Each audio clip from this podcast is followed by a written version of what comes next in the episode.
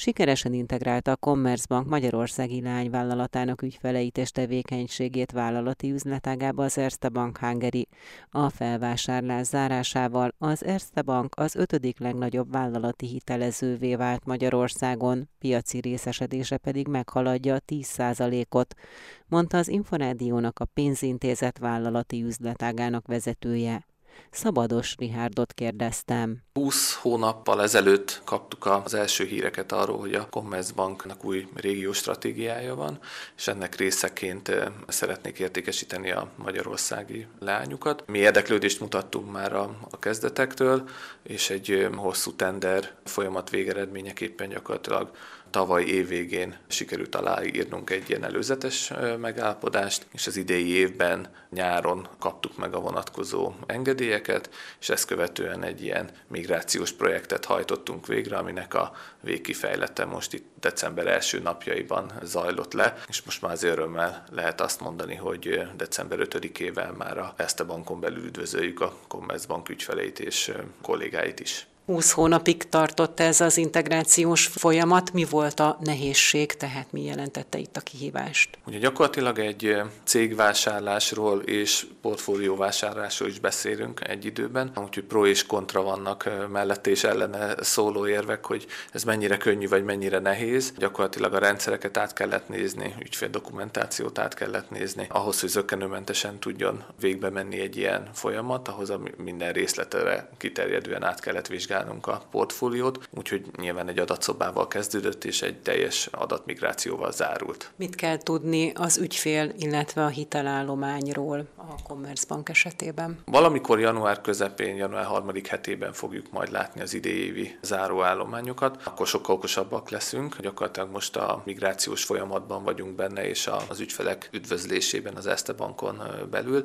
Azért az már most látható, hogy gyakorlatilag az a portfólió, amit 20 hónap ezelőtt láttunk, az megmaradt, és az át fog jönni az Erste Bankba, illetve az ügyfeleknek a döntő többsége is csatlakozott az Erste Bankhoz. Főkönyvi zárások után fogunk tudni majd pontos számokat mondani. Ugye ezzel a, az akvizícióval vált üzletágunk piaci részesedése várhatóan a 7-7,5 százalék környékéről valahol 9 és 10 százalék közé fog érkezni. Hogyha rangsorba, nagyságrendi rangsorba kellene állítani a vállalati bankokat, akkor ezzel valahol az ötödik helyen leszünk a piacon. Hogyha az elmúlt tíz év akvizícióit nézzük, akkor milyen főbb akvizíciókat hajtott végre a magyarországi Erste? Az Erste mindig is nagyon aktív volt az akvizíciós kérdéskörökben. Ugye csak, hogyha most itt a Commerzbankó kettőt kellene mondanom, hogy a közelmúltban volt, ugye egyrészt a Citibanknak a lakossági ügyfélkörének az átvétele, illetve a Random Capitalsnek az átvétele ugye a pénz- és tőkepiaci oldalról. Hogyha a Commerzbankot is ide veszem, akkor ezek mind-mind jelentős lépések a magyar bankpiacon. Ha pedig tíz év viszonyában nézzünk, akkor meg gyakorlatilag az összes létező akvizíciónak a felét az Erste bank hajtotta végre. Erre azért büszkék is vagyunk, igazi akvizíciós szakértőként nézünk magunkra. A közeljövőt tekintve, vagy a távolabbi jövőt tekintve van-e még esetleg valami a célkeresztben? Ugye nem csak azt kell nézni, hogy mi mit szeretnénk, vagy mi mit látunk, ki működik hatékonyan, ki működik kevésbé hatékonyan, milyen lehetőségek, milyen potenciál van üzleti szempontból egy résztvevőben, de azért látni kell, hogy, hogy eladónak is lennie kell, úgyhogy mi csak akkor tudunk aktívkodni, hogyha azt látjuk, hogy eladói oldalról is aktivitás mutatkozik, úgyhogy egyelőre csak kivárunk. Szabados Rihárdot, az Erste vállalati üzletágának vezetőjét hallották.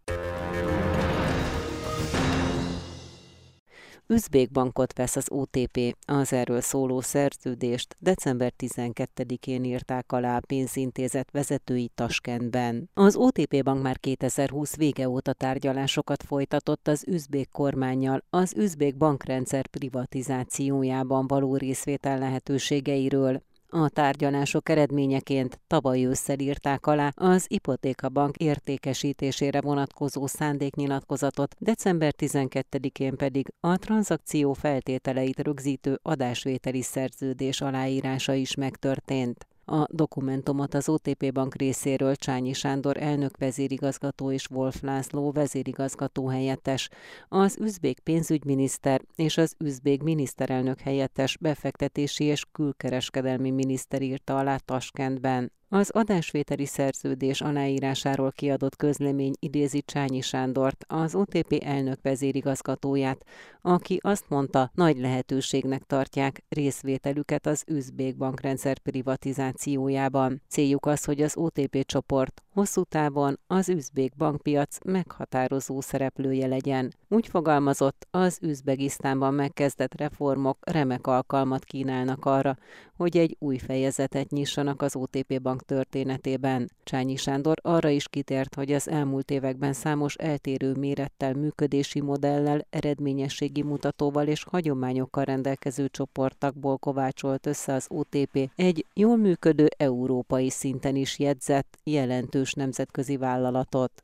Közölte, az üzbék tranzakcióval egy 36 millió lakosú piacon folytatják a bővülést, az akvizíció pedig számukra is egy új és kihívásokkal teli feladat. Az Ipotékabank mérleg főszegét tekintve Üzbegisztán ötödik legnagyobb bankja, piaci részesedése 8,5 százalékos. Az elmúlt három évben a helyi bankszektor dinamikus növekedésével összhangban a bank állományai is jelentősen növekedtek, a hitelállomány 20, a betétállomány 24 százalékos átlagos éves ütemmel. Az OTP bank az üzbék pénzügyminisztérium tulajdonában lévő részvények 100 százalékát, közel 97 százalékos teljes részesedés és két lépésben vásárolja meg, a részvények 75%-át most, a fennmaradó 25%-ot pedig három évvel az első tranzakció pénzügyi zárását követően. Az első tranzakció pénzügyi zárása várhatóan 2023 első fél évében történik meg. A hírről beszámoló közlemény idézi az üzbék köztársaság pénzügyminiszterét is, aki elmondta, hogy az OTP bankkal kötött adásvételi szerződés aláírása teljes mértékben összhangban van Üzbegisztán stratégiai kezdeményezéseivel, amely alapján lépésről lépésre történik majd meg a nagy állami bankok privatizációja stratégiai befektetők segítségével egy olyan nagy külföldi bank, mint az OTP érkezése a helyi piacra hozzájárul a verseny erősödéséhez, a vállalatirányítás színvonalának javulásához és a banki szolgáltatások minőségének javításához, összegezte az üzbék pénzügyminiszter. Továbbra is piacvezetők az élelmiszergazdaság finanszírozásában a Magyar Bankholding tagbankjai, az MKB Bank és a Takarékbank teljes agrár és élelmiszeripari hitelállománya mintegy 20%-kal gyarapodott 2022. januárja és szeptembere között, és megközelítette az 530 milliárd forintot.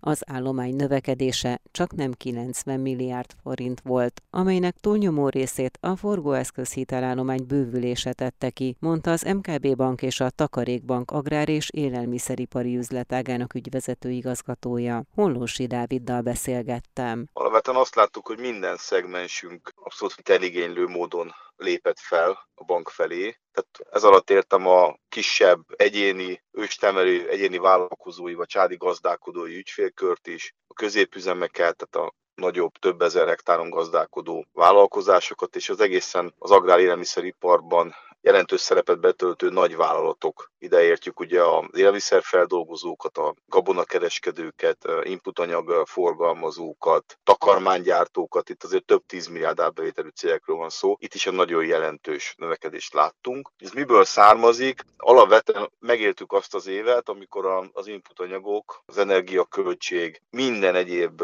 termeléshez szükséges összetevő ára jelentősen megnövekedett, és ezt nyilván fedezniük kellett az ügyfeleknek valamiből, és még pont abban a korszakban kezdtük meg az évet, amikor olcsó hitelek voltak a, a piacon, bár már egy emelkedő kamatpályát láttunk, de azt láttuk, hogy mindenki gyakorlatilag arra koncentrált, hogy tudjon még olcsó forrás szerezni a termeléséhez. És így a forgóeszköz állományok nagyot növekedtek, illetve még a kifutó beruházási hitelek utolsó lehívott, lehívható részei is erősítették azt a jelenséget, hogy ebben az évben 90 milliárd forinttal tudott nőni a hitelállományunk.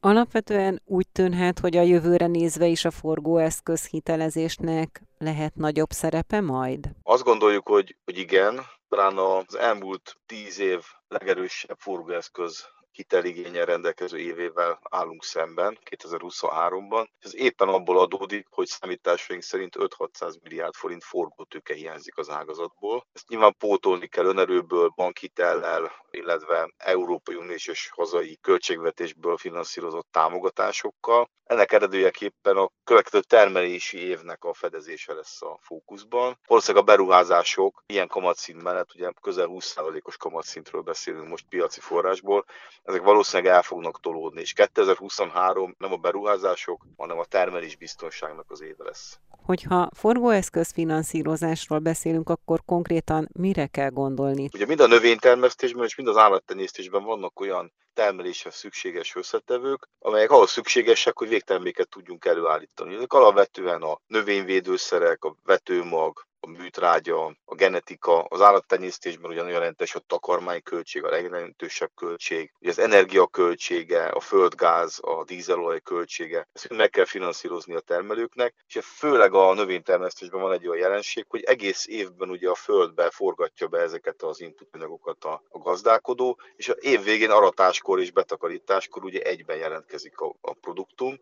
De magyarul meg kell neki finanszírozni egy évet előre teljes egészében. Tehát ez azt jelenti, jelenti, hogy a műtrágyához felvesz hitelt ahhoz, hogy műtrágyázni tudjon, vagy ahhoz, hogy vetőmagot tudjon vásárolni, ehhez is hitelt vesz fel? Igen, ez egy rendszeres jelenség az agráriumban. Ugye ennek a fő forrása általában a bankszektor, illetve vannak ilyen inputanyag kereskedők, térségi integrátorok, akiknél szintén elérhető a, a finanszírozás. Ez ugye egy biológiai ciklust fed le. Hollósi Dávidot, az MKB Bank és a Takarékbank agrár és élelmiszeripari üzletágának ügyvezető igazgatóját hallották. Decemberben és januárban 27% lehet az infláció Magyarországon, a Kopintárki idei téli konjunktúra jelentése szerint. A gazdasági növekedés pedig stagnálhat 2023-ban itthon, mondta a gazdaságkutató vezérigazgatója. Paló Cévát kérdeztem. A világgazdaság helyzete az nagyon változékony. Tulajdonképpen olyan sokkok érték, különösen az energiasok, amelyekre ilyen mértékben nem lehetett számítani. Ezért aztán az év folyamán, mondjuk tavaszán inkább már elég borús előrejelzések jelentek meg. Ehhez képest a fő csomópontokban, mondjuk ami számunkra nagyon fontos Németországban, a korábbi várakozásoknál jobb eredmény várható 2022-ben, de 23-ban a továbbra is fennálló bizonytalanságok miatt azért óvatosabbak az előrejelzők, és inkább egy stagnálás közeli állapotot jeleznek átlagban az EU-ban mindenképpen. Ugye a magyar gazdaságra nagyon erősen hat ez a külső környezet, tehát amikor mi az előrejelzést készítjük, akkor ezt nekünk is figyelembe kell venni, és nem csak a világgazdasági, hanem a belső folyamatok következtében a Kopintáki 2023-ra nagyjából stagnálást, egy enyhe visszaesést vár, ezt most mínusz 0,5%-ban határoztuk meg, de hát azért még nagyobb bizonytalanság körülötte. Az inflációt tekintve Magyarországra milyen várakozások vannak? Az infláció tekintetében Magyarország egyedülálló, mondhatni. Ugye a lenyomott inflációs nyomás, amely az év közben az ársapkákkal, illetve a nagyon sokáig fenntartott hatósági energiaár és hatósági üzemanyagár miatt csak lassan bontakozott ki, akkor viszont nagyon magasra szökött. Tehát az év egészében 14,5 százalékos inflációt várunk, most csak egy hónap adat hiányzik, de ez, ez fontos adat, mert ugye ebben a hónapban volt az üzemanyagárak emelése, aminek a hatását csak becsülni, illetve hát számítani tudjuk, de a tényadat azért hiányzik ehhez. Tehát az utolsó hónapban 27 százalékhoz fog közelíteni az infláció, és ugyanez várható még januárban, talán még februárban is, amikor is majd lassan csökkenésnek indul az infláció, részben a bázishatás, részben a keresleti nyomás következtében, de mi úgy számolunk, számolunk, hogy jövőre éves átlagban az ideinél magasabb, jóval magasabb inflációs ráta várható, 19% körüli. 2023 év végén mekkora inflációt vár Magyarországra a Kopintárki? A mostani előrejelzésünk szerint pont decemberben visszaesik 10% alá az év per éves inflációs ráta, ez is a bázishatás miatt történik. Az idei decemberi nagyon magas index után jövő év decemberben már egy 10% alatti index várható. Palócévát a Kopinter kivezérigazgatóját hallották. Egyre kevesebb a vásárló az ingatlan piacon itthon, és egyre kevesebben szeretnének kiköltözni Budapestről családi házba, miközben a 20-30 milliós kisebb lakások lényegében eltűntek a kínálati oldalon, mondta az Inforádiónak az OTP Otthon.hu fejlesztő és üzemeltető OTP Otthon Megoldások Kft. ügyvezető igazgatója.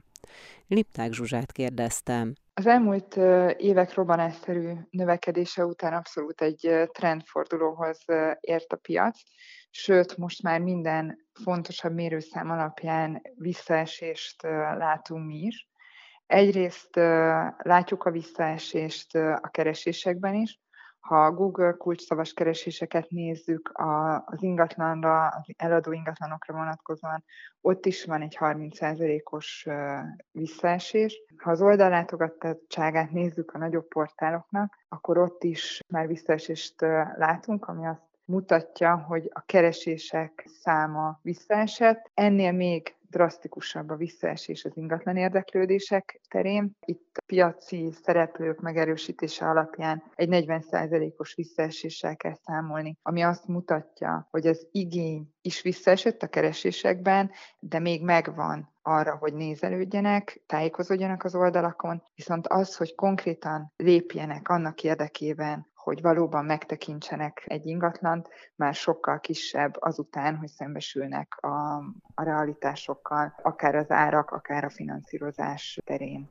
Ugye a pandémia hatására megfigyelhető volt egy kiköltözési hullám, illetve az, hogy az emberek a nagyobb alapterületű ingatlanokat keresték a kényszerű bezártság után. Most ez a lendület még kitart, vagy ez is már megtörni látszik? Most egy visszarendeződés látható. Azt látjuk, hogy a kis lakások, a 20-30 millió forintos lakások gyakorlatilag eltűntek a piacról, a 30-40 milliós forintértékű lakások azok hamar elkelnek, illetve a, a korszerű energetikájú lakásokra is nagy a kereslet, míg a nagy családi házaknál, vagy a korszerűtlenebb téglaépítésű lakásoknál egyértelműen látszik az, hogy csökken a kereslet, tehát van egy visszarendeződés, keresik a kisebb lakásokat most. Lipták Zsuzsát az OTP Otthon.hu fejlesztő és üzemeltető OTP Otthon Megoldások Kft. ügyvezető igazgatóját hallották.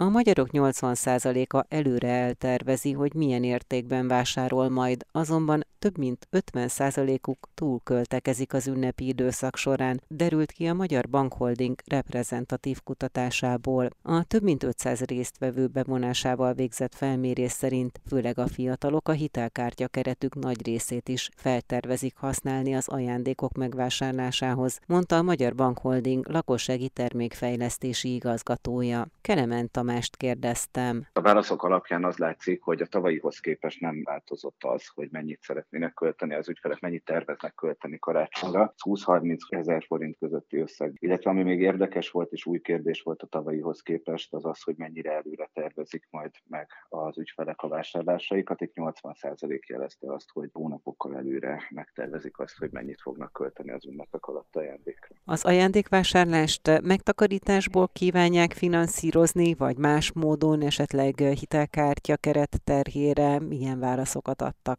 A megtakarításokból szeretnék legjellemzőbben fedezni, ezt 39% az, aki ezt egyértelműen jelezte a 36 és 40 éves kitöltők körében. 83% jelezte az, hogy hitelkártyát is igénybe vesz. Itt ugye elválhat egymástól, hogy következő hónapban visszafizetik-e a teljes kintlevőséget, vagy pedig görgetik egy rövidebb ideig a tartozást, és úgy részletekben fizetik vissza, illetve érdekes volt, hogy a 27 és 35 év közötti kitöltők jelezték azt, hogy egy hitelkeret nagyobb részét vagy az egészét kihasználják a karácsonyi vásárlás során. Kelemen Tamást, a Magyar Bank Holding lakossági termékfejlesztési igazgatóját hallották. Április 30-áig marad az árstop azokra az élelmiszerekre, amelyekre korábban életbe léptette a kormány a maximált árat, a kereskedőket pedig a december 13-án este megjelent kormányrendelet szerint fokozottan fogják majd ellenőrizni, hogy berendelik-e a szükséges mennyiségi készleteket, mondta az Inforádiónak a Magyar Nemzeti Kereskedelmi Szövetség főtitkára. Nagybajer Katalint kérdeztem. Annyit biztosan lehet már tudni a megjelent kormányrendeletből, soraiból, tudod, hogy a fogyasztóvédelem mellett a nébi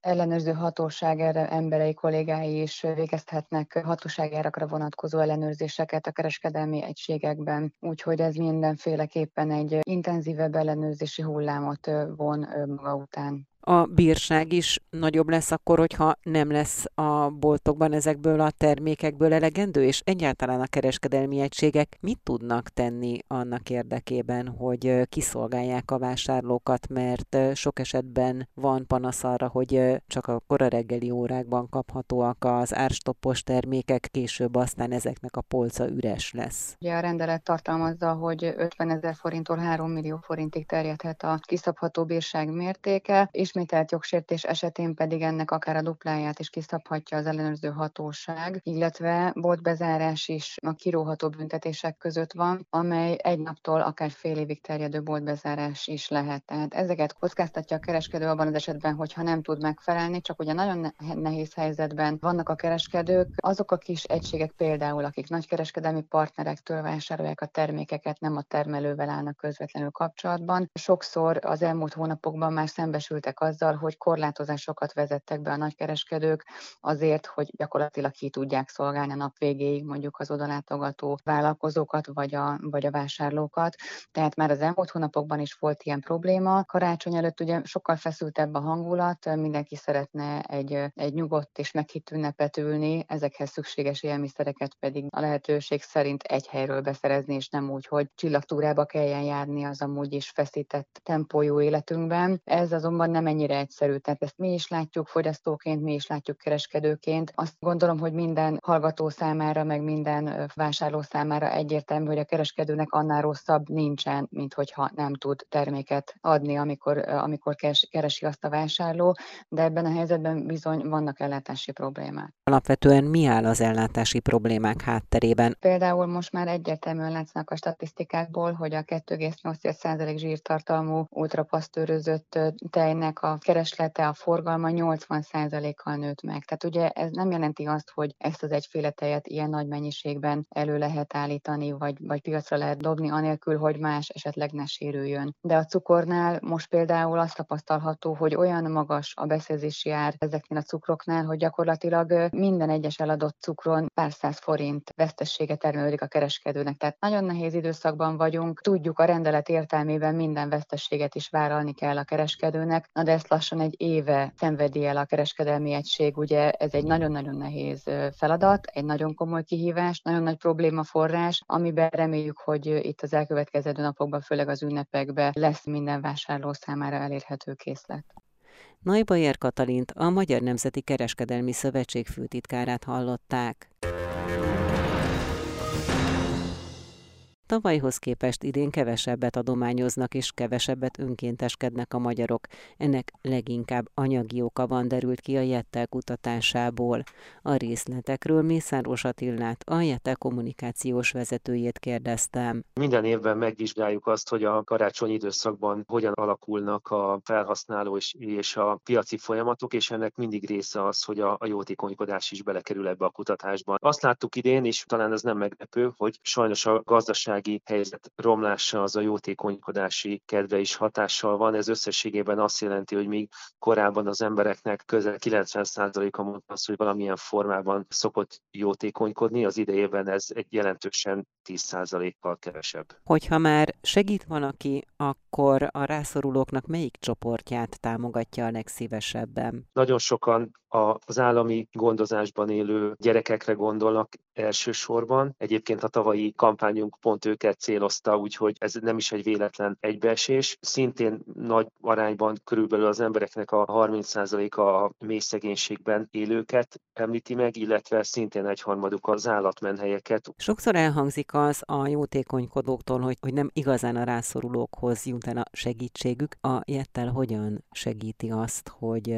azok, akik adományoznak, biztosak lehessenek abban, hogy jó célokat szolgál az ő adományuk? Egyrészt minden évben megpróbáljuk így karácsony környékén felhívni azokra a csoportokra a figyelmet, akiknek mi azt gondoljuk például az ilyen kutatások alapján, hogy méltánytalanul nincsenek a, a figyelem középpontjában. Az idei évben a fogyatékkal élőkről gondoltuk azt, hogy az adataink alapján ők nem kapnak megfelelő figyelmet, és ezért indítottunk egy olyan kampányt, ahol együttműködve a kézenfogva alapítványjal őket próbáljuk meg mi is segíteni közvetlenül, illetve másokat is arra biztatunk, hogy ezt tegyék meg.